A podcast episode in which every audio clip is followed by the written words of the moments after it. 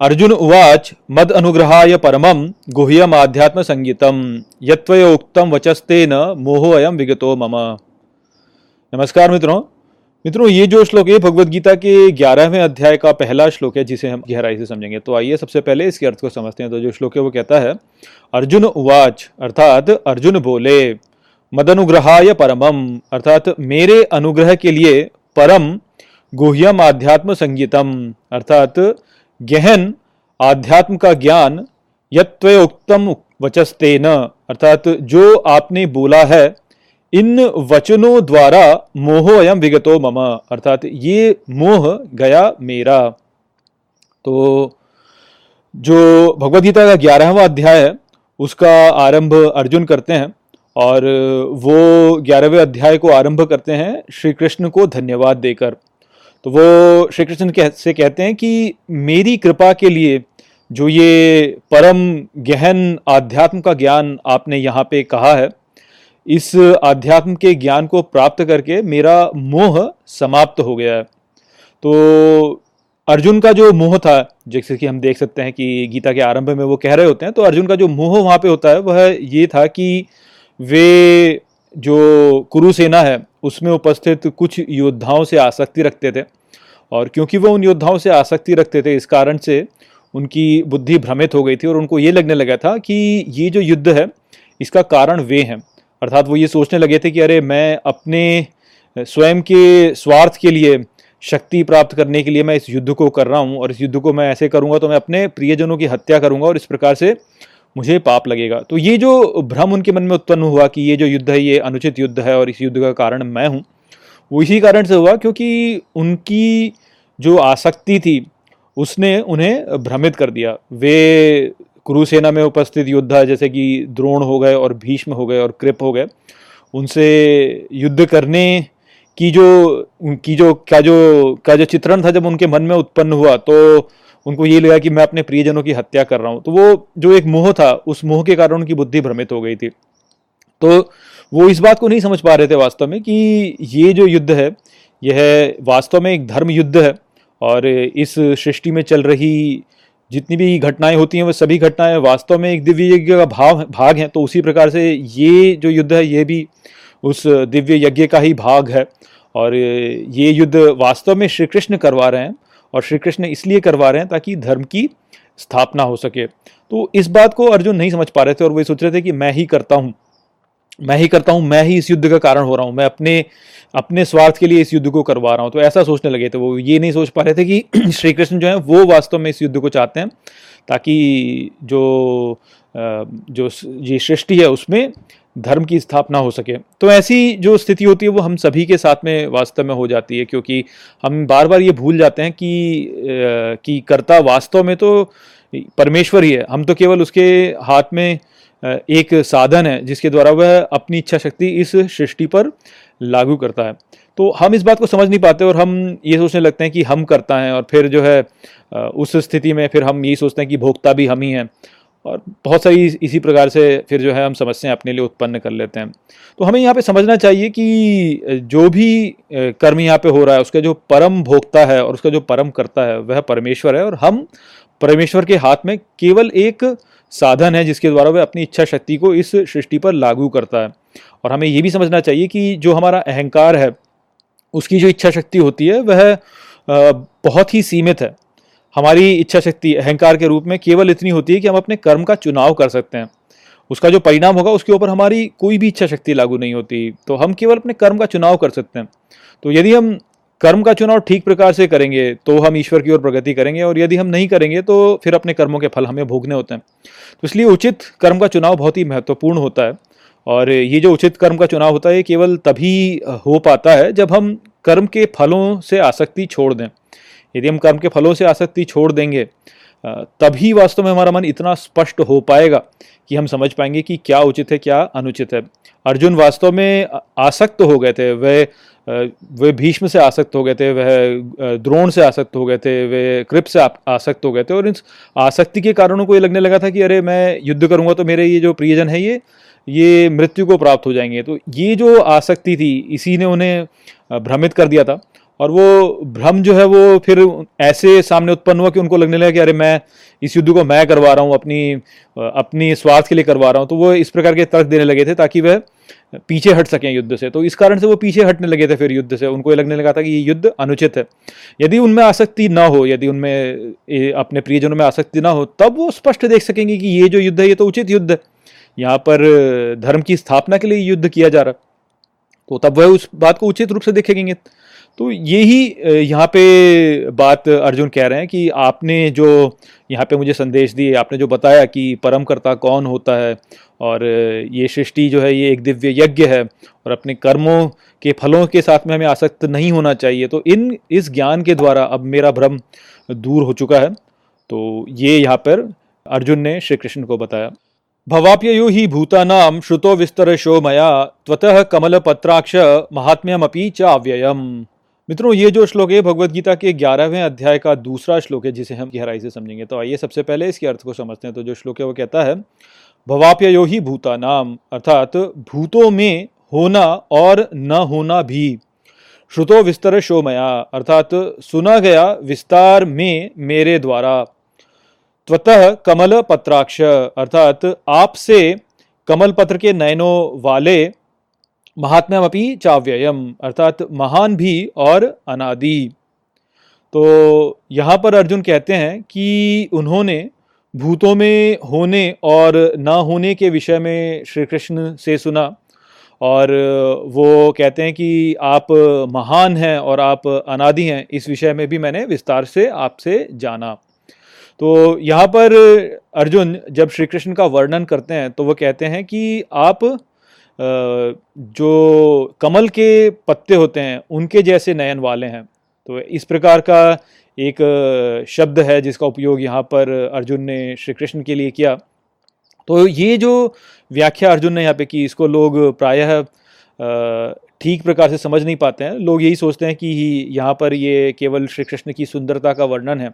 और यही कारण है कि आप देखेंगे कि अन्य कई स्थानों पर भी आप यदि गीतों को देखें तो वहाँ पे किसी की सुंदरता की यदि व्याख्या करनी हो तो बोलते हैं कमल नयनों वाले या कमल नयनों वाला। तो वो जो यहाँ पे उपयोग होता है तो उससे प्रायः लोग यही सोचते हैं कि केवल सुंदरता का वर्णन है, किंतु वास्तव में यहाँ पर एक बहुत ही गहरा संदेश होता है।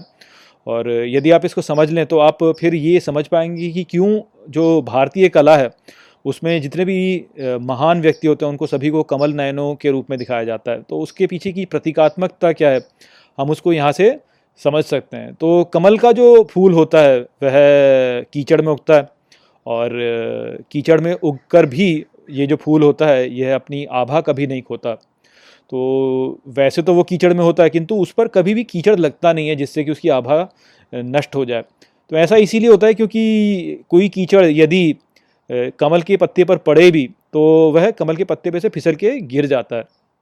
तो इस प्रकार से कमल जो होता है, वो अपनी आभा को बनाए रखता है, भले ही वो कीचड़ में उग रहा हो। तो इस संसार में भी यदि आप देखें तो इस संसार में कितना सारा कीचड़ और कितनी सारी मलिनता है, आप देख सकते हैं कि राजनेता जो होते हैं, वह भ्रष्ट होते हैं, या व्यापारी जो होते हैं, वो लालची होते हैं, या जो धार्मिक संप्रदाय होते हैं, वह एक दूसरे के साथ में लड़ते हैं, एक दूसरे को नीचा दिखाते हैं, और अधिकाधिक वो अपने जो पालन करता होते हैं, किसी भी संप्रदाय के, उनको प्राप्त करने का प्रयास करते हैं, जो यहाँ पे हमारे फ़िल्में बनती हैं या कोई भी, किसी भी प्रकार की कला बनती है, आप देखेंगे कि उसमें कितनी सारी अश्लीलता कई बार डाली जाती है, ताकि लोगों का ध्यान अपनी ओर आकर्षित किया जाए, और लोगों का भी ध्यान जो होता है, वो अश्लीलता की ओर ही जाता है, फिर लोग जो होते हैं, वो भी स्वार्थी होते हैं अपने स्वार्थ के लिए कुछ कुछ भी करते रहते हैं। आप देखिए, सड़क पे ही चले जाइए, आप तो आप देख सकते हैं कितनी, कितना स्वार्थ होता है। लोग कैसे गाड़ियाँ चलाते हैं, दूसरे की की बिल्कुल भी परवाह नहीं करते और कुछ भी करते रहते हैं। तो आप देखेंगे कि आपके चारों ओर बहुत मलिनता है, बहुत मैल है। तो ये सब देख करके कोई भी व्यक्ति व्याकुल हो सकता है और व्याकुलता यदि अत्याधिक हो जाए तो परिणाम स्वरूप व्यक्ति अपना आंतरिक संतुलन खो करके भावुक हो सकता है। और भावुक हुआ व्यक्ति जो होता है वह प्रायः अधिक हानि ही करता है। किसी का लाभ तो करता नहीं। आपका मन मान लीजिए कि अशांत है और आपने कुछ कर दिया तो जिस किसी का शांत मन है, उसका मन भी अशांत हो जाता है। उसका अशांत मन है तो वो किसी और के साथ में कुछ कर दे तो अशांत मन उसका भी हो जाता है। तो ऐसे अशांति फैलती जाती है। तो ये जो स्थिति होती है, यह ही तो समस्याओं का कारण है कि लोग भावुक हो जाते हैं, भावुक होकर के इस प्रकार से कार्य करते हैं और कोई भी व्यक्ति जो है वह अपने दोष को नहीं देखता, वह केवल दूसरों के दोषों को देखता है। तो इस प्रकार की जो स्थिति होती है, ये संसार में कल्याण को नष्ट करती है। तो कल्याण यदि किसी को भी करना है इस सृष्टि में तो उसका मन जो होगा, वो शांत होना चाहिए। वह शांत रह के यदि कार्य करेगा तो ही वास्तव में वह व्यक्ति इस संसार में कुछ ऐसा कार्य करेगा, जो कि कल्याण लेके आए। तो शांत रहना इसलिए बहुत ही महत्वपूर्ण होता है, किंतु शांत केवल वही व्यक्ति रह सकता है, जो कि इन बाहरी मैल से प्रभावित ना हो। बाहर होते हुए जितने भी ये कार्य होते हैं, अब भ्रष्ट राजनेता, लालची व्यापारी संप्रदायों के बीच में जो भी चल, घर्षण होता रहता है, स्वार्थ लोगों का, इन सबसे प्रभावित ना हो जो व्यक्ति और अपने मन को भीतरी रूप से शांत रखे, वह व्यक्ति ही वास्तव में ऐसा कुछ कार्य कर सकता है जो कि कल्याण लेकर आए, क्योंकि उसका ही मन शांत है, वही स्पष्ट रूप से देख सकता है कि स्थिति क्या है। जो भावुक है, उसको तो कुछ स्पष्ट दिखेगा ही नहीं, उसकी मन की स्पष्टता तो समाप्त हो चुकी है। तो इसलिए जो व्यक्ति अपना मन शांत रख सकता है, वही व्यक्ति वास्तव में महान बनता है। और ये महानता वो प्राप्त इसीलिए कर पाता है क्योंकि वह श्री कृष्ण के संपर्क में रहता है। श्री कृष्ण के साथ में यदि व्यक्ति संपर्क में रहेगा तो फिर ये जो मलिनता हमारे चारों ओर हम देखते हैं, जो स्वार्थ हम चारों ओर देखते हैं, जो मैल समाज में हम देखते हैं, उन सबको देख कर भी हमारा मन जो है वो शांत रह सकता है। तो इसीलिए यहाँ पर अर्जुन श्री कृष्ण को कहते हैं कि तुम कमल कमल पत्रों के नयनों वाले हो। तो ये जो विचार है, इसको हम सभी को समझना चाहिए कि कमल नयन वास्तव में क्या होते हैं। कमल नयन वो होते हैं जो बाहरी गंदगी को देख कर भी उससे प्रभावित नहीं होते और अपने मन को शांत रखते हैं। तो यदि हम ऐसा कर सकें तो हम महानता की ओर बढ़ते जाएँगे। और निश्चित ही ऐसा ऐसा नहीं है कि एकदम से आपके साथ में हो जाएगा। इसको करने में थोड़ा समय लगता है। साधना का कार्य धीरे धीरे धीरे धीरे धीरे धीरे। ही आप श्री कृष्ण के संपर्क में आते हैं और जैसे जैसे आप श्री कृष्ण के अधिक अधिक संपर्क में आते जाएँगे तो आपकी जो दृष्टि है, वो भी ऐसी ही होती चली जाएगी। हो सकता है कि बीच में एक आध बार आप अपना संतुलन खो दें, किंतु जो संतुलन खोने की आपकी फ्रीक्वेंसी है, उस फ्रीक्वेंसी में कमी आती चली जाएगी और अंततः जब आप पूर्ण विकास कर लेंगे तो तब आप पूर्ण रूप से अपने शांत मन को रख पाएँगे, आप सभी समय पर शांत मन को रख पाएँगे। भले ही बाहर कितना भी कितना भी शोर शराबा हो रहा हो, कितना भी बाहर अव्यवस्था, अराजकता फैली हुई हो, आप अपने मन में भीतर शांत रह सकेंगे। तो ऐसे कमल नयन जो व्यक्ति प्राप्त कर ले, वही तो सुंदर होता है। इसीलिए इसको सुंदरता का प्रतीक माना गया है और श्री कृष्ण के कमल नयन है। और अब यदि आप कभी भी कमल नयनों के बारे में कुछ भी सुने तो आप समझ सकेंगे कि यहाँ पे जो मूल विचार है, वो वास्तव में क्या है। एवं एतद यथार्थ त्वम आत्मान परमेश्वर द्रष्टुम इच्छा ते रूपम ऐश्वरम पुरुषोत्तम। मित्रों, ये जो श्लोक है भगवत गीता के ग्यारहवें अध्याय का तीसरा श्लोक है, जिसे हम गहराई से समझेंगे। तो आइए सबसे पहले इसके अर्थ को समझते हैं। तो जो श्लोक है, वो कहता है, एवं एतद यथार्थ अर्थात, और जो ये बोले हैं तुम आत्मानम परमेश्वर अर्थात, आपने स्वयं के विषय में, हे परमेश्वर दृष्टुम इच्छामी ते अर्थात, देखने की इच्छा करता हूँ आपके रूपम ऐश्वरम पुरुषोत्तम, अर्थात ईश्वरीय रूप को हे पुरुषोत्तम। तो यहाँ पर अर्जुन अब इस अध्याय का जो मूल विषय है, उस पर आते हैं। तो वे श्री कृष्ण से कहते हैं कि वे श्री कृष्ण के दिव्य रूप को देखने की इच्छा रखते हैं। तो यहाँ से इस अध्याय में श्री कृष्ण के रूपों के ऊपर चर्चा होगी। और संसार में कुछ ऐसे लोग हैं जो कि बलपूर्वक कहते हैं कि परमेश्वर का कोई भी रूप नहीं है। और कुछ ऐसे हैं जो कि यदि कोई ईश्वर के रूप का विवरण करने लगे तो उससे कुपित भी हो जाते हैं। और इसको लेकर के बड़े ही अनुचित कार्य जो हैं, वो किए गए हैं। तो ऐसे जो लोग हैं, उनका भ्रम स्पष्ट करने के लिए यहाँ से हम चर्चा आरंभ करेंगे और समझने का प्रयास करेंगे कि किस प्रकार से ऐसे जो लोग हैं वो ईश्वर की ओर अपनी जो प्रगति है उसमें स्वयं बाधा डाल देते हैं, ईश्वर को कोई भी रूप ना दे करके। तो अपितु ये सत्य है कि ईश्वर का एक निराकार रूप है और इसके विषय में वास्तव में हमारे ऋषियों ने वेदों में ही कह दिया था कि ईश्वर का जो रूप है, वह निराकार है और वो प्राप्त ही नहीं किया जा सकता। किंतु इसका अर्थ ये नहीं है कि ईश्वर केवल निराकार है। ईश्वर का एक साकार रूप भी होता है, जब वह अपनी दिव्यता से नीचे उतर कर स्वयं को यहाँ पर इस संपूर्ण सृष्टि में व्यक्त करता है। तो जैसे हमने पिछले अध्याय के अंतिम श्लोक में श्री कृष्ण से सुनाई था कि वो कहते हैं कि यहाँ पर प्रत्येक इकाई में मेरा एक अंश उपस्थित है और मेरे अपने एक अंश को यहाँ पर स्थापित करके मैं इस सृष्टि को स्थापित रखता हूँ।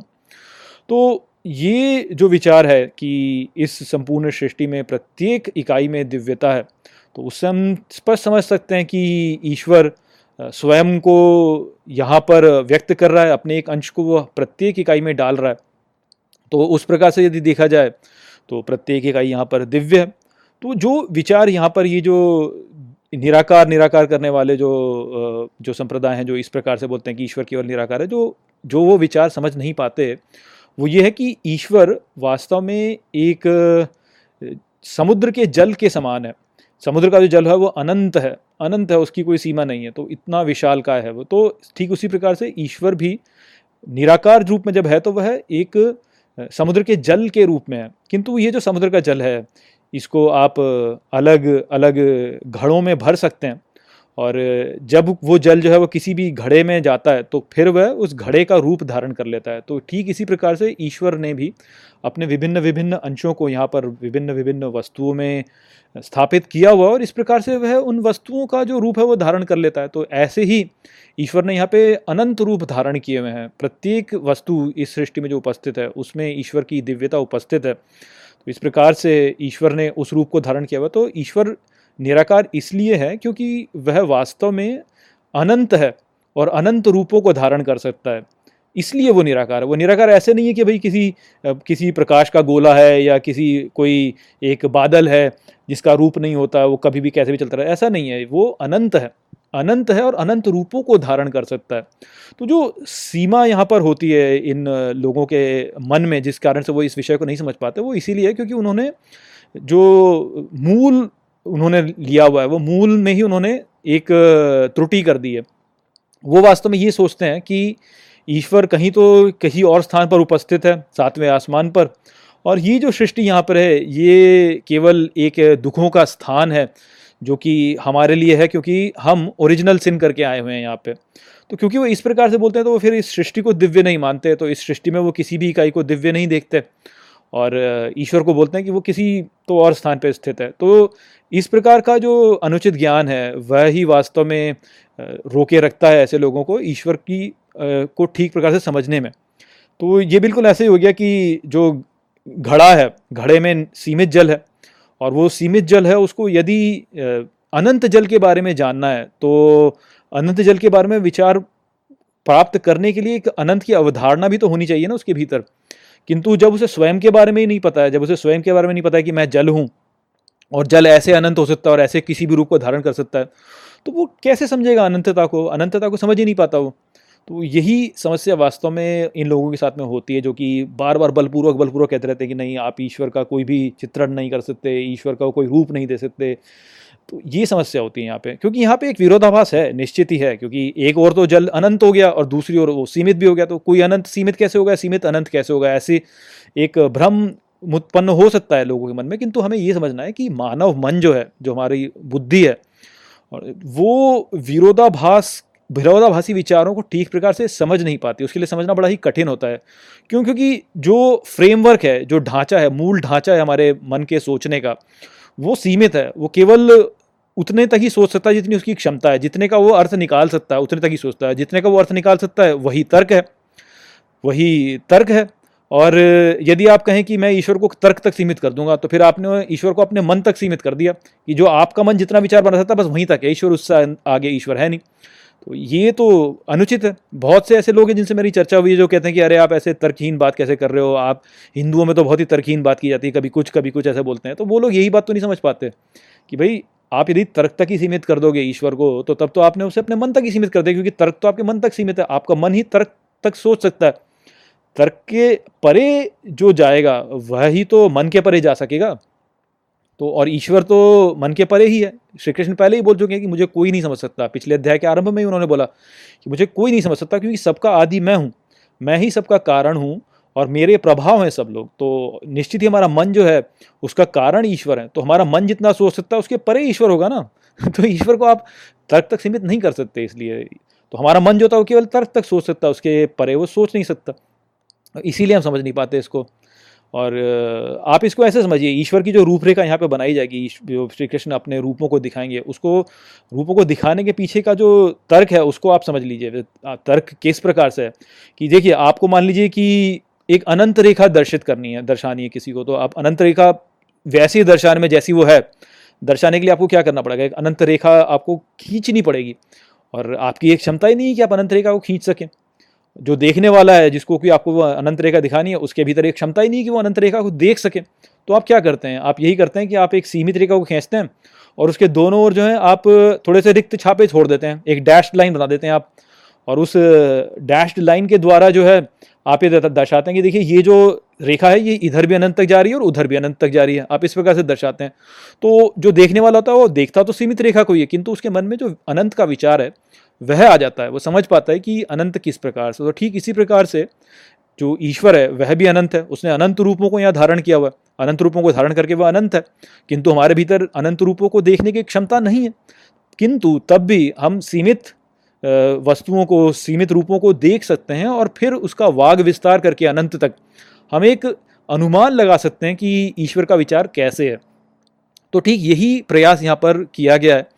कि श्री कृष्ण के रूपों को दर्शाने के लिए एक सीमित भाग दिखाया गया और फिर बोला गया कि इसका अनंत तक विस्तार कर लो। अनंत तक विस्तार कर लोगे तो समझ जाओगे आप। तो इस प्रकार से आप फिर इस विचार को ठीक प्रकार से समझ पाओगे कि ईश्वर का विचार क्या है। जब कोई व्यक्ति ये बोले कि नहीं, आप तो ईश्वर का चित्रण ही नहीं कर सकते तो फिर तो कोई कल्पना ही नहीं कर सकता ना कि ईश्वर कैसे, समझ ही नहीं पाएगा ईश्वर को किस प्रकार से। और इस पर हम आगे और चर्चा करेंगे इस विषय पर कि कैसे ये समस्या उत्पन्न करता है।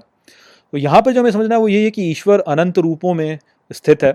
उसने अपने अपने अलग अलग अंशों को अलग अलग वस्तुओं में डाला हुआ है। तो ठीक जैसे ईश्वर जैसे जो समुद्र का अनंत जल है, उसको आप ले लेकर आप अनंत घड़ों में भर सकते हैं और अनंत घड़ों में भरेंगे तो अनंत रूपों में वो चला जाएगा। ठीक उसी प्रकार से ईश्वर भी है। अनंत है, अनंत रूपों में उसके अंश उपस्थित है और प्रत्येक इकाई में इस संसार में उसका एक अंश उपस्थित है, जिसके द्वारा ये संपूर्ण सृष्टि स्थित है। तो ऐसे समझ करके आप ईश्वर के अनंत रूप को समझ सकते हैं। मन्यसे यदि तच्छक्यम मया दृष्टुमिति प्रभो, योगेश्वर ततो मे त्वम दर्शय आत्मानम अव्ययम मित्रों, ये जो श्लोक है भगवद गीता के ग्यारहवें अध्याय का चौथा श्लोक है, जिसे हम गहराई से समझेंगे। तो आइए सबसे पहले इसके अर्थ को समझते हैं। तो जो श्लोक है, वो कहता है मन्य से यदि तच्छक्यम, अर्थात मानते हैं यदि उसे संभव, मया दृष्टुमिति प्रभो, अर्थात मेरे देखने के लिए ये हे प्रभु, योगेश्वर ततो मे त्वम अर्थात तो हे योगेश्वर, मुझे आप दर्शय आत्मानम अव्ययम अर्थात दिखाइए आपका अव्यय रूप। तो यहाँ पर अर्जुन अपनी इच्छा को व्यक्त करने के पश्चात श्री कृष्ण से कहते हैं कि यदि आप ये मानते हैं कि ये संभव है मेरे देखने के लिए तो प्रभु, मुझे आप अपने अव्यय रूप को दिखाइए। तो आप यहाँ पे देखिए कि कैसे अर्जुन स्वयं ही स्वीकार कर रहे हैं कि श्री कृष्ण के रूप को देख पाना कितना कठिन है। वो कहते हैं कि यदि ये संभव है, तब आप मुझे दिखाइए। तो वो पहले ही बोल दे रहे हैं कि हो सकता है कि संभव ना हो, वे जानते हैं कि हो सकता है कि संभव ना हो, किंतु यदि संभव है तो आप मुझे अपने अव्यय रूप को दिखाइए। तो यहाँ से ये स्पष्ट पता चलता है कि कैसे हिंदुओं को भी इस बात का पूर्ण ज्ञान है कि ईश्वर के निराकार रूप होते हैं और ईश्वर के ऐसे रूप हो सकते हैं जिनको कि देख पाना संभव ही नहीं है। तो बहुत से लोग हैं जो कि हिंदुओं पर आरोप लगाते हैं कि ये जो आस्था है, इसमें कोई भी विचार अभी विकसित ही नहीं हुआ है। ये तो यही नहीं समझ पाए कि ईश्वर निराकार होता है, ये तो यही नहीं समझ पाए कि ईश्वर के रूप को देखा नहीं जा सकता। ये तो अभी भी मूर्तियाँ बनाते हैं, मूर्तियों को ही ये पूजनीय समझते हैं और कुछ लोग तो इतने मूर्ख हैं कि वही सोचते हैं कि हिंदू मानते हैं कि जो वो पत्थर की मूर्ति है, उसमें शक्ति है, इतना भी लोग सोच लेते हैं। तो ये इस कारण से होता है क्योंकि लोगों के भीतर जो है, दूसरों की समझने की क्षमता नहीं होती। लोग वास्तव में ये सोचते हैं कि मैं जो सोच रहा हूँ वो तो अच्छा है और दूसरा जो सोच रहा है वो मूर्ख है। दूसरों को मूर्ख समझते हैं और स्वयं को समझते हैं बहुत ही अकलमंद। और इस प्रकार से जो है वह कई बार दूसरों के स्वरूप को नहीं समझ पाते, दूसरों के विचार को, इस भाव को नहीं समझ पाते तो इस बात को आप ध्यान में रखिए अपने जीवन में कि कोई भी जो प्रथा है या कोई भी मान्यता है, वो यदि आज के समय पे जीवित है तो वो जीवित इस कारण से है क्योंकि वो किसी न किसी रूप में सहायता देती है लोगों को। तभी तो लोग उसका पालन कर रहे हैं। प्रत्येक व्यक्ति को आप ये मानी चलिए कि उसमें ईश्वर का अंश है तो वह बुद्धिमान है। वो किसी कारण से सोचकर ही जो है उस मान्यता को मानता है। तो किसी भी मान्यता को आपको ऐसे नहीं बोलना चाहिए कि ये तो ऐसी बकवास है। वास्तव में सभी मान्यता किसी न किसी रूप में किसी प्रकार से सहायता दे रही हैं, तभी तो वो मान्यता जीवित हैं। यदि कोई भी मान्यता ऐसी है जो कि सहायता नहीं कर रही है, तभी वह मान्यता जो होती है, वह समाप्त होती है और वो लुप्त हो जाती है। तो इसलिए एक आदर का भाव आपके भीतर प्रत्येक मान्यता के लिए होना चाहिए। अब ये हो सकता है कि एक मान्यता पहले बहुत कार्य में अच्छी रही हो, इसलिए उसको माना जाता था और अब धीरे धीरे जैसे जैसे उसका उपयोग कम होता जा रहा है वैसे वैसे उसकी जो लोकप्रियता है, वो भी कम होती जा रही है। किंतु तब भी एक आदर का भाव हर मान्यता के लिए रखिए कि किसी न किसी समय पर कार्य, यानी लाभदायक रही ही होगी। इसीलिए ये अस्तित्व में आई। तो इस प्रकार से यदि आप रखेंगे, तब आप मान्यताओं को ठीक प्रकार से समझ पाएँगे। तो ये दुर्भाग्य की बात है कि हिंदुओं के बारे में भी ऐसा सोचा गया कि ये मूर्खता वाले कार्य करते हैं। यदि वो एक खुला मन रखते तो समझ पाते हैं वास्तव में कि हिंदू जो कर रहे हैं वो क्यों कर रहे हैं। तो यहाँ पे आप देखिए कि अर्जुन स्वयं ही स्वीकार कर रहे हैं कि यदि संभव, अर्थात वो मानते हैं कि हो सकता है कि असंभव हो ईश्वर के अव्यय रूप को देख पाना। तो ये जो सोच है कुछ लोगों की कि अरे ईश्वर के रूप को तो देखा ही नहीं जा सकता, वो वास्तव में एक रूप से देखा जाए तो हार मानना हो गया। हिंदुओं भी, हिंदू भी मानते हैं कि जो ईश्वर का निराकार रूप है, उसे देखा नहीं जा सकता, न तस्य प्रतिमा अस्थि बोला है ना? तो हिंदू भी मानते हैं कि जो ईश्वर का निराकार रूप है, उसको स्पष्ट ऐसे देखा नहीं जा सकता किंतु इसका अर्थ ये नहीं कि आप ईश्वर को देखने का प्रयास ही समाप्त कर दें। नहीं कुछ लोगों ने तो ये बोल दिया कि हम तो उसका तो कुछ चित्रण ही नहीं कर सकते, और चित्रण जो करता है, उसको भी वो हतोत्साहित करते हैं। तो उन्होंने तो पहले ही हार मान ली कि भाई हम ईश्वर को देख ही नहीं सकते। जब आपने पहले ही हार मान लिया आपने पहले ही अपने आप को बोल दिया कि नहीं कर सकते तो फिर तो आप कर ही नहीं सकते ना। तो कुछ ना कुछ तो प्रयास करना पड़ता है ना। बहुत सी ऐसी बातें होती हैं जो कि असंभव होती हैं, किंतु आप तब भी प्रगति करने के लिए आप कुछ ना कुछ प्रयास करते हैं। तो ठीक उसी प्रकार से हिंदुओं ने बहुत सारे प्रयास किए हैं ताकि वह उस निराकार ईश्वर तक पहुँच सकें और उसके लिए जो भी उपाय आप ले सकते हैं, आप उस उपाय का उपयोग करते हैं तो वही उपाय हम, हमारे ऋषियों ने, हमारे संतों ने निकाले। तो ईश्वर तो अनंत है। निश्चित ईश्वर अनंत है और क्योंकि हम सीमित हैं तो इसलिए हम सीमित से अनंत को नहीं देख सकते, ये असंभव है। किंतु इसका अर्थ ये नहीं है कि हम अनंत को देखने का प्रयास ही ना करें। अभी तो सागर भी अनंत होता है, किंतु हम तो सागर को देखते हैं। आकाश अनंत है, फिर भी हम देखते हैं। जो ये संपूर्ण ब्रह्मांड है, उसमें जो भी स्पेस है, इतना वो अनंत है, लेकिन किंतु हम फिर भी और दूर दूर दूर दूर देखते जा रहे हैं, ताकि अपने ज्ञान को बनाते जाएँ। ज्ञान तो अनंत है, किंतु हम तब भी ज्ञान को प्राप्त करने का प्रयास करते हैं। जितना प्राप्त कर सकें, उतना प्राप्त करेंगे, जितना प्राप्त जितनी गहराई में जा सकते उतनी गहराई में जाएँगे। तो वो वाली बात है यहाँ पे जो कि लोग जब कहते हैं कि नहीं तो आपको चित्रण ही नहीं करना चाहिए तो वो फिर अपने आप को सीमित कर रहे हैं। सीमित कर देते हैं वो अपने आप को आगे नहीं बढ़ते वो फिर फिर वो वहीं रह जाते हैं कुछ भी नहीं प्राप्त करते। ये बिल्कुल ऐसे ही हुआ कि आप आपने आस, एक आपने समुद्र को देखा और आपने बोला कि नहीं ये तो अनंत तक गहरा है तो हम इसमें डुबकी नहीं लगाएँगे। वो वाली बात हो गई ना? तो वैसा हो जाता है ईश्वर तो अनंत है अनंत रूपों में उपस्थित है। तो जो लोग परमेश्वर को निराकार होने पर बहुत बल देते हैं वह प्रायः जब अपने ईश्वर का विचार देना चाहते हैं तो उनको कुछ ना कुछ तो उपयोग में लाना ही पड़ेगा। ऐसे तो नहीं कह सकते कि कुछ भी उपयोग में नहीं ला सकते। कुछ तो उपयोग में लाना पड़ेगा ईश्वर को दर्शाने के लिए। तो कई बार क्या होता है कि ये लोग ईश्वर को एक उज्जवल प्रकाश के गोले के रूप में दिखा देंगे या उसे एक बादल के रूप में दर्शा देते हैं। तो ये जो चित्रण होता है, अब आप ये भी कह सकते हैं कि इस चित्रण के साथ में भी समस्या है, क्योंकि एक तो ये अनंत नहीं है और दूसरा ये भी एक प्रकार से देखा जाए तो एक रूप ही हो गया। तो ये जो चित्रण होता है, ये भी समस्या उत्पन्न लेके आता है। जो लोग अभी भी ईश्वर के विचार को ठीक प्रकार से नहीं समझे वह इन चित्रणों को देखकर यही सोचने लगते हैं कि ईश्वर एक निराकार रूप से प्रकाश का गोला है जो कि सातवें आसमान पर बैठा है। या वो सातवें आसमान पर बैठा एक एक बादल है। तो इस प्रकार से चित्रण होता है, वह भी फिर समस्या उत्पन्न करता है। तो पहले तो आपने चित्रण करने से मना कर दिया, उसके पश्चात आप इस प्रकार के चित्रण करते हो और फिर उसको भी दिखाते हो कि वो कहीं और कहीं स्थित है। तो इस प्रकार से होता ही है कि बहुत सारा भ्रम उत्पन्न हो जाता है।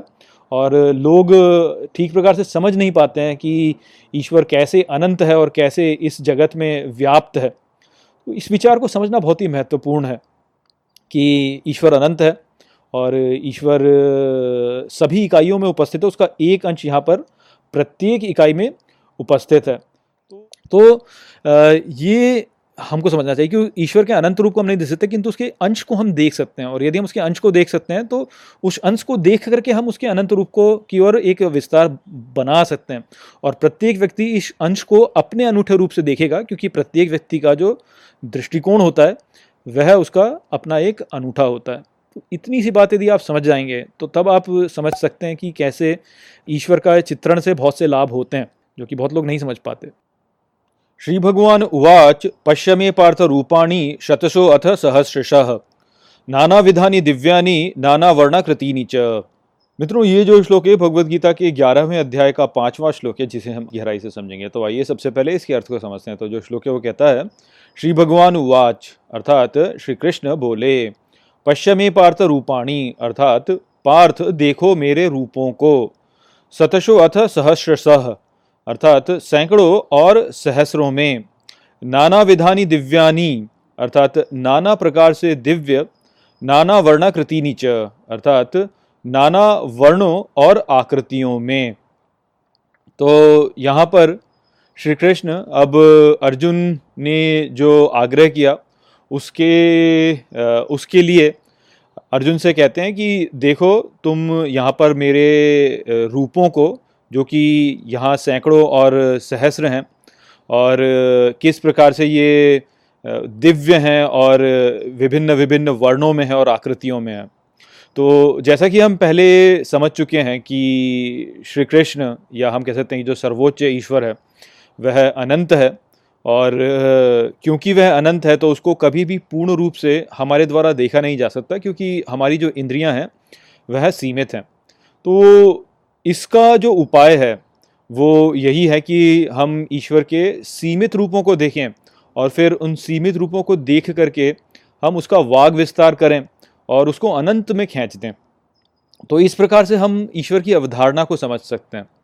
तो वही कार्य यहाँ पे श्री कृष्ण कर रहे हैं। अर्जुन को अपना रूप दिखाने के लिए वो कहते हैं कि देखो मेरे रूपों को सैकड़ों और सहसरों में तो ये अनंत तो नहीं है, किंतु फिर भी बहुत सारे हैं। तो बहुत सारे इस प्रकार से रूप दिखा रहे हैं। श्री कृष्ण अर्जुन को। और फिर वो कहते हैं कि देखो किस प्रकार से ये विभिन्न विभिन्न विभिन्न विभिन्न रूपों में ये दिव्य हैं और इसमें कितने सारे वर्ण हैं और कितनी सारी आकृतियाँ हैं। तो वो इस सृष्टि में जितने भी हमारे, जो भी इकाइयाँ यहाँ पे उपस्थित हैं, उन सब में जो विभिन्नताएँ हैं, जो उसमें वरीयताएँ हैं, उन वरीयताओं को दिखाने के लिए वो कहते हैं कि देखो वो कितने विभिन्न प्रकार के वर्णों में है और कितने विभिन्न आकृतियों में है। तो हम जैसे सम जानते हैं कि श्री कृष्ण ने अंत में पिछले अध्याय के ये कहा था कि अपने एक अंश को मैं यहाँ पर प्रत्येक इकाई में डाल करके इस संपूर्ण सृष्टि को मैं स्थित करता हूँ। तो प्रत्येक इकाई जो यहाँ पर उपस्थित है इस सृष्टि में, उसमें श्री कृष्ण है। तो वह इकाई श्री कृष्ण का ही एक रूप है। तो इस प्रकार से अनंत रूप है इस सृष्टि में। तो श्री कृष्ण के अनंत रूप हो गए और इस प्रकार से श्री कृष्ण अनंत हैं। किंतु यहाँ पर श्री कृष्ण अपने सौ से लेकर के सहस्र रूपों तक को यहाँ पे अर्जुन को दिखा रहे हैं। और ये दिखा रहे हैं कि देखो कितने कितने विभिन्न प्रकार के रूप में कितने विभिन्न प्रकार की आकृतियों में, मैं यहाँ पे उपस्थित हूँ, कितने विभिन्न प्रकार के वर्णों में मैं यहाँ पे उपस्थित हूँ और कैसे ये सभी दिव्य हैं। तो ये जो विचार है यही आपको दर्शा रहा है कि कैसे प्रत्येक इकाई यहाँ पर दिव्य है, उसमें श्री कृष्ण उपलब्ध है और प्रत्येक इकाई वास्तव में श्री कृष्ण का ही एक रूप है। और जब हम इन सभी रूपों को एक साथ सम्मिलित कर लेंगे, तब श्री कृष्ण का जो अनंत वाला रूप है, वह हम समझ पाएँगे। तो यहाँ पर हमने ये भी समझा था कि प्रत्येक इकाई जो इस सृष्टि में उपस्थित है, वह किसी न किसी रूप में इस सृष्टि को बनाए रखने में अपना एक अनुदान दे रही है। इसी कारण से वह इस सृष्टि में अस्तित्व में है। तो क्योंकि कोई भी इकाई जो है, वह इस सृष्टि को बनाए रखने में अपना एक अनुदान दे रही है तो वो जो अनुदान है, उस प्रकार से वह इकाई जो है, वो दिव्य हो जाती है। और इकाइयाँ जो हैं वो केवल एक प्रकार से नहीं, किंतु कई प्रकार से दिव्य हो सकती हैं क्योंकि वो कई प्रकार से इस सृष्टि को बनाए रखने में अपना अनुदान दे सकती हैं। तो इसीलिए श्री कृष्ण यहाँ पे कह रहे हैं कि मेरे विभिन्न रूपों को देखो कैसे ये विभिन्न रूपों में ये दिव्य हैं। और फिर वो कहते हैं कितने अलग अलग वर्णों में है और अलग अलग आकृतियों में है। तो ये जो वरीयता है इस संपूर्ण सृष्टि में जो हम देखते हैं, उसको हम इस रूप में यदि देखने लगे हैं, न कि ऐसे देखें कि ये तो केवल एक एक दंड देने वाला स्थान है, किंतु इसके विपरीत हम इसको ऐसे देखने लगे कि ये दिव्य है, प्रत्येक का यहाँ पर दिव्य है और ये जो यज्ञ है, ये दिव्य है और ये यज्ञ आगे बढ़ रहा है तो ये सर्वोच्च ईश्वर का यज्ञ है। तो इस प्रकार से यदि आप देखेंगे, तब आप वास्तव में एक उचित अवधारणा ईश्वर की बना सकेंगे। ये नहीं कि आपने केवल उसको एक एक प्रकाश के गोले के रूप में दिखा दिया या आपने उसको जो है एक बादल के रूप में दिखा दिया तो उस प्रकार से कोई अवधारणा नहीं बन पाती है। व्यक्ति जो है इस सृष्टि को दिव्य नहीं देख पाता। सृष्टि जो है वो सोचता है कि दिव्य तो कहीं और ही है। तो इस प्रकार से एक उचित अवधारणा बनाने के लिए यहाँ पर ये रूपों को दिखाया जा रहा है और श्री कृष्ण बता रहे हैं। हाँ यहाँ पे ठीक, बिल्कुल ठीक है कि ये श्री कृष्ण का पूर्ण रूप नहीं है। किंतु तब भी आपको एक दृष्टिकोण तो देख सकते हैं ना आप। अब आप, आकाश अनंत है, किंतु आप आकाश को थोड़ा सा देखकर भी आप एक अनुमान लगा सकते हैं कि आकाश अनंत कैसे है। तो वही यहाँ पे चल रहा है। पश्य आदित्यान वसून रुद्रान अश्विनो मरुतस तथा बहुनी अदृष्ट पूर्वाणी पश्चाश्चर्याणी भारत। मित्रों, ये जो श्लोक है भगवदगीता के ग्यारहवें अध्याय का छठा श्लोक है, जिसे हम गहराई से समझेंगे। तो आइए सबसे पहले इसके अर्थ को समझते हैं। तो जो श्लोक है, वो कहता है पश्य आदित्यान वसून, अर्थात देखो आदित्यों वसुओं रुद्रान अश्विनो मरुतस तथा अर्थात रुद्रों दोनों अश्विनों मरुतों को, तथा बहुनी अदृष्ट पूर्वाणी, अर्थात बहुत से अदृष्ट पूर्व के। पश्च आश्चर्याणी भारत, अर्थात देखो आश्चर्यों को, हे भारत, अर्थात हे अर्जुन। तो यहाँ पर श्री कृष्ण अपने रूप को और बताते हुए कहते हैं अर्जुन से कि देखो, आदित्यों को, वसुओं को, रुद्रों को, दोनों अश्विनों को और मरुतों को, तथा और जो अदृष्ट हैं, जो कि पूर्व में नहीं देखे गए, उनको भी देखो और अन्य आश्चर्यों को तुम देखो यहाँ पर मेरे रूप में। तो यहाँ पर जो विचार है वो यही है कि जितने भी हमारे देवी देवता हैं जो कि वेदों में जिनका उल्लेख है, उनके विषय में यहाँ पर श्री कृष्ण कह रहे हैं कि ये सब वास्तव में मेरे ही रूप हैं तो इनको मुझमें ही देखो तुम। अर्थात जो भी देवी देवता हैं हमारे वेदों में, उनकी यदि आप पूजा करते हैं या उनकी उपासना करते हैं तो वास्तव में आप सुप्रीम जो है, जो सर्वोच्च ईश्वर है श्री कृष्ण, उसकी ही उपासना आप कर रहे होते हैं। तो यहाँ पे विचार यही है आगे श्री कृष्ण कहते हैं कि और दूसरों को देखो जो कि पहले नहीं देखे गए, और आश्चर्यों को देखो मेरे भीतर यहाँ पे। तो जो यहाँ पे संदेश है श्री कृष्ण का वो यही है कि जितनी भी यहाँ पे इस संसार में जितनी भी इकाइयाँ हैं और जितने भी हमारे विचार हैं, उस सभी विचार, वो इकाइयाँ, वो सभी वास्तव में श्री कृष्ण का ही रूप हैं। और ये सब अस्तित्व में ही इसलिए हैं क्योंकि ये श्री कृष्ण की सेवा में कर सेवा में है। श्री कृष्ण जो है वो यहाँ पर दिव्य यज्ञ को चला रहे हैं और उस दिव्य यज्ञ को चलाने में ये सभी लोग अपना एक अनुदान देते हैं। भले ही वो विचार हो, भले ही वो वस्तुएँ हों, भले ही वो जीव हों, कुछ भी ऐसा हो जो कि अस्तित्व में वो सभी किसी न किसी रूप में इस दिव्य यज्ञ को आगे बढ़ाने में अपना कार्य करता है। तो इसलिए इतने सारे आश्चर्य हैं इस सृष्टि में, इतने सारे अदृष्ट रूप हैं पहले जो कि नहीं देखे गए और भविष्य में जिनको देखा जाएगा। तो उन सभी को यदि आप देखो तो वो सभी वास्तव में श्री कृष्ण का ही स्वरूप हैं। और यहाँ पे जो शब्द उन्होंने उपयोग में लाया है, वो है आश्चर्य। तो यहाँ पे इससे भी हम एक और विचार समझ सकते हैं कि देखिए जो नास्तिक लोग होते हैं, जो ईश्वर में विश्वास नहीं करते, वो इस सृष्टि को स्व स्वसिद्ध मान लेते हैं। वो बोलते हैं कि ये सृष्टि अपने आप में है। वो इसको दिव्य नहीं मानते। वो वो सोचते हैं कि अच्छा ये तो है ऐसे ही, बस आ गई, बस कैसे ही जो है ना, आ गई। और जब उनसे बोलो कि कुछ भी चर्चा करो आप दिव्यता के विषय में तो वो बोलते हैं कि अरे, दिव्यता कहाँ है? मुझे तो दिखती नहीं। मुझे उसके आप प्रमाण दीजिए। कहाँ पे दिव्यता? मुझे जब तक दिखेगी दिखेगी नहीं, तब तक तो मैं मानूँगा ही नहीं। फिर आगे वो ये भी बोलेंगे कि अरे जो ये ईश्वर यदि है तो यहाँ पे चमत्कार भी होने चाहिए फिर। तो चमत्कार कहाँ होते हैं? मैं तो यहाँ सारी घटनाएँ जो भी हो रही हैं, ये सब तो ऐसे ही हैं, ये तो चलती हैं बस। तो वो इस सृष्टि में दिव्यता को नहीं देख पाते, वो ये नहीं समझ पाते कि अरे ये जो सृष्टि है, ये देखो, स्वयं कितनी आश्चर्यजनक है, इसमें कितने सारे ऐसे कार्य होते हैं जो कि अपने आप होते हैं। आपका मन जो है वह उसको क्योंकि अपने सांचे में ढाल सकता है। इस कारण से आपको लगता है कि, अरे, ये तो ऐसा ही है। किंतु वास्तव में यदि आप अपने मन को खोलें और तब देखें तो आप देखेंगे कि बहुत ही आश्चर्य की बातें होती हैं इस सृष्टि में। एक बच्चा होता है, इस संसार में आता है जिसको कोई ज्ञान नहीं है, वो जब देखता है सब कुछ को तो उसके लिए सब कुछ आश्चर्य की बातें यहाँ पे, कि कैसे हो रहा है ये सब, कैसे ये सब चल जाता है। है ना? कैसे सूर्य जो है, वो है इतना प्रकाश उत्पन्न कर लेता है? कैसे जो है चंद्रमा जो है, वो इतना सुंदर दिखता है? कैसे जो है ये वृक्ष जो होते हैं, ये अपने आप यहाँ से धरती में से जो जो भी कुछ पदार्थ होते हैं, उन्हें ले करके उग जाते हैं। कैसे उनको खा करके हम चलने फिरने लगते हैं? कैसे हम देख पाते हैं, समझ पाते हैं, अर्थ निकाल पाते हैं? या बहुत सी और जो जो हमारे चारों ओर चल रही जो घटनाएँ हैं, उनको यदि आप देखें तो उन सबके प्रति एक आश्चर्य का भाव हमारे भीतर होना चाहिए कि ये कैसे कैसे चल जाता है सृष्टि में सब कुछ इतने सटीक रूप से कैसे कार्य करता है और करता रहता है, अपने नियमों के अनुसार एकदम वैसे ही कार्य करता रहता है। तो ये अपने आप में एक आश्चर्य की बात है। वो तो केवल ये कि क्योंकि हमारा मन जो है उसको इस प्रकार से बनाया गया कि वो उसको एक सांचे में ढाल देता है, किंतु इसके परे बहुत कुछ है। अभी बहुत कुछ ऐसा है जो कि हम नहीं जानते हैं। हमारे को उसके विषय में कोई भी ज्ञान नहीं है। अब यही देख लीजिए कि जो ब्रह्मांड है, ये स्वयं जुड़ा कैसे रह सकता है? ये फैल रहा है, फैलता जा रहा है, फैलता जा रहा है, किंतु हमारे पास इसका कोई भी अभी उत्तर नहीं है कि ये क्यों फैल रहा है बार बार वास्तव में तो ग्रेविटी के उससे इसको सब में एक दूसरे में मिल जाना चाहिए, किंतु ये फैलता जा रहा है फिर भी। तो कैसे हो जाता है ये? तो हमको नहीं पता ये बहुत कुछ ऐसा। व्यक्ति में प्राण आ जाते हैं। प्राण कैसे कार्य कर रहे होते हैं? क्यों कर रहे होते हैं कार्य? कैसे करने लगते हैं कार्य? व्यक्ति चलने कैसे लगता है? कैसे वो सजीव हो उठता है? तो ये सब आश्चर्य की बात है। तो इन आश्चर्य को लोग देख नहीं पाते, समझ नहीं पाते और इनको स्वयं सिद्ध मान करके वो बस ये पूछने लगते हैं कि अरे मुझे तो आप कोई दिखा दो चमत्कार होते हुए, तब तो मैं मानूँगा ईश्वर को। अरे तो चमत्कार तो सामने ही है आपके संपूर्ण सृष्टि का अस्तित्व हो रहा है, ये अस्तित्व अपने आप में ही एक बहुत बड़ा चमत्कार है। जब तक आप इसको नहीं समझोगे, तब तक आप ईश्वर को कैसे समझोगे? ये सृष्टि अपने आप में दिव्य है, जब तक इस सृष्टि में दिव्यता नहीं देखोगे, तब तक आप ईश्वर को नहीं देख सकते।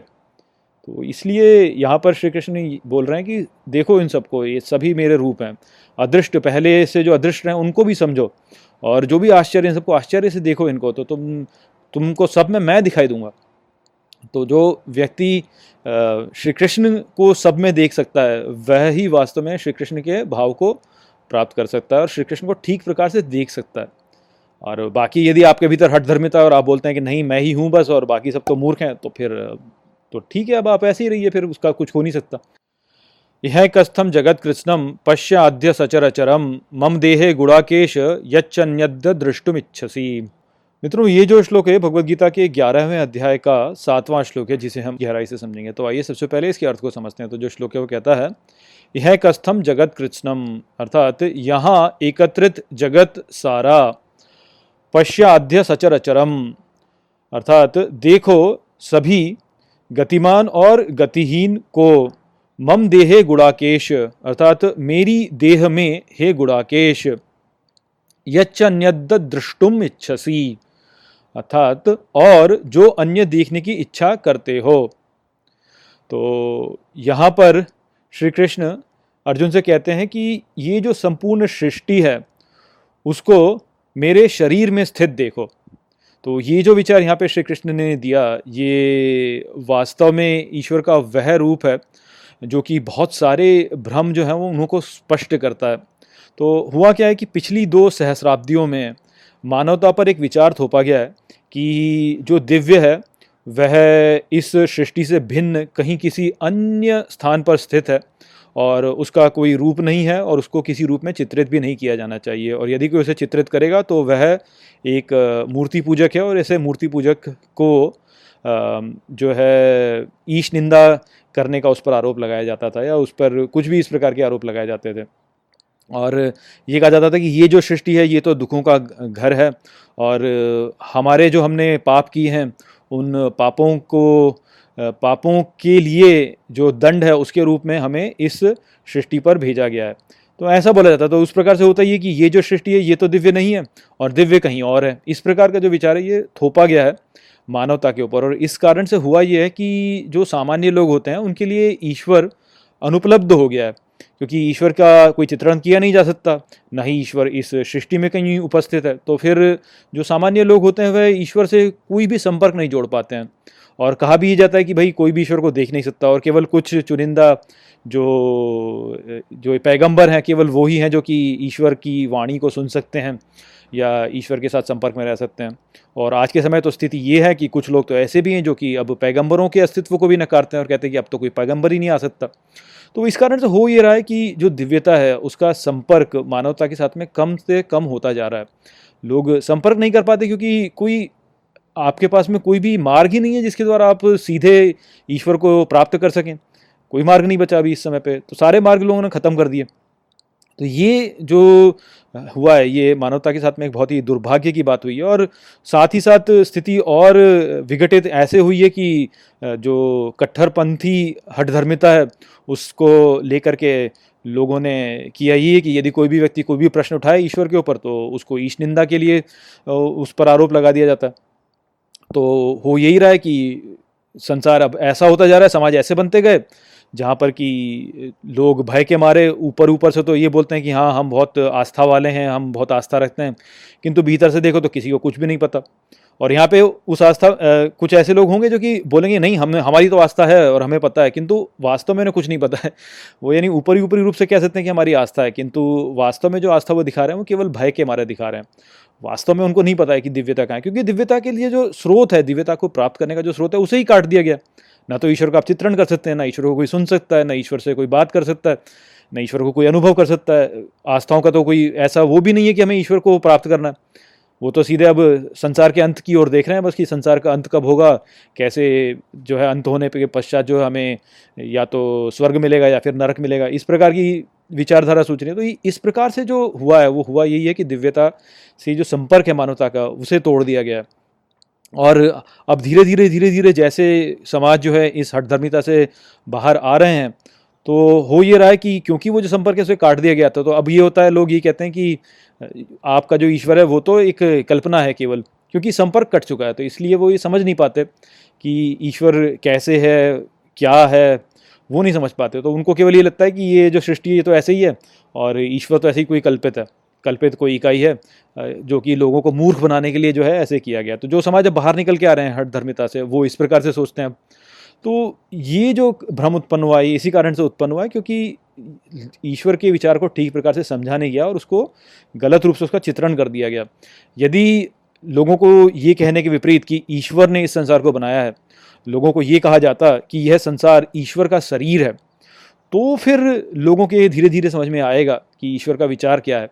देखिए, लोग किसी दूसरे संसार के ऊपर तो प्रश्न उठा सकते हैं, कह सकते हैं कि अच्छा कोई दूसरा संसार है कि नहीं, हमें नहीं पता। और हम कैसे मान लें, हमें उसका, उसके लिए आप कोई कोई प्रमाण तो दीजिए। किंतु ये जो संसार है जिसमें हम अभी यहाँ उपस्थित हैं, इसके बारे में तो कोई प्रश्न नहीं उठा सकता, क्योंकि ये संसार तो हम सभी अनुभव कर रहे हैं। तो ये संसार तो है ही। और आप यदि ये बोलें कि ये जो संसार है, ये ईश्वर का ही एक रूप है तो तब तो आप फिर ईश्वर की अस्तित्व पर प्रश्न नहीं उठा सकते क्योंकि ये संसार तो है, हर व्यक्ति जानता है कि ये संसार है, और यदि ये संसार है तो ईश्वर भी है फिर। तो इस प्रकार से यदि व्यक्ति को बताया जाए, व्यक्तियों को बताया जाए कि भाई इस संसार को देखो, ये संसार जो है, ये अपने आप में ही दिव्य है, ये ईश्वर का ही एक भाग है, ईश्वर का ही शरीर है ये, इसकी प्रत्येक इकाई में ईश्वर उपस्थित है, तब फिर लोगों के समझ में आना चालू होगा ना कि कि अच्छा ये जो संपूर्ण सृष्टि है, ये अपने आप में ही दिव्य है तो हमें इसको दिव्य मान करके जो है देखना चाहिए और यही हमारे लिए ईश्वर है। तो इस प्रकार से यदि बोला जाएगा तो धीरे धीरे व्यक्ति आध्यात्म की ओर प्रगति करना आरंभ करेगा। अब हुआ यही है कि इस सृष्टि को तो ऐसा माना नहीं गया। इस सृष्टि को तो दिव्य माना ही नहीं गया। तो जब नहीं माना गया इस सृष्टि को दिव्य तो वही हो रहा है जो होता है फिर कि ईश्वर तो कहीं और है तो अच्छा तो फिर कल्पित है वो फिर। लोग बोलते हैं तो कल्पित है। या फिर लोग भय के मारे जो है ईश्वर की पूजा तो करते हैं, किंतु वास्तव में ईश्वर को समझते नहीं। ये विचार यदि लोग समझ लें, जो यहाँ पे श्री कृष्ण ने बोला कि इस संपूर्ण सृष्टि को जानो कि ये मेरे शरीर में स्थित है, उसके द्वारा यदि व्यक्ति जान ले, इस विचार को जान ले तो तब वह ईश्वर के अस्तित्व को समझ पाएगा कि कैसे है। तो वही विचार यहाँ पे श्री कृष्ण ने प्रस्तुत किया। अब ये जो यहाँ पे रूप श्री कृष्ण ने दिखाए, ये सारे ऐसे थे जो कि हम अपने, अपनी इंद्रियों के द्वारा देख सकते हैं, सीमित रूप में देख सकते हैं, किंतु हम अपनी इंद्रियों के द्वारा इनको देख सकते हैं। किंतु अब आगे श्री कृष्ण अपने उस रूप को दिखाएँगे जिनको कि हम अपनी इंद्रियों के द्वारा नहीं देख सकते। तो उसके लिए हम आगे के श्लोकों में देखेंगे। यहाँ पर जो विचार था, को आशा करता हूँ कि मैंने आपको अच्छे से समझा दिया होगा। नमस्ते।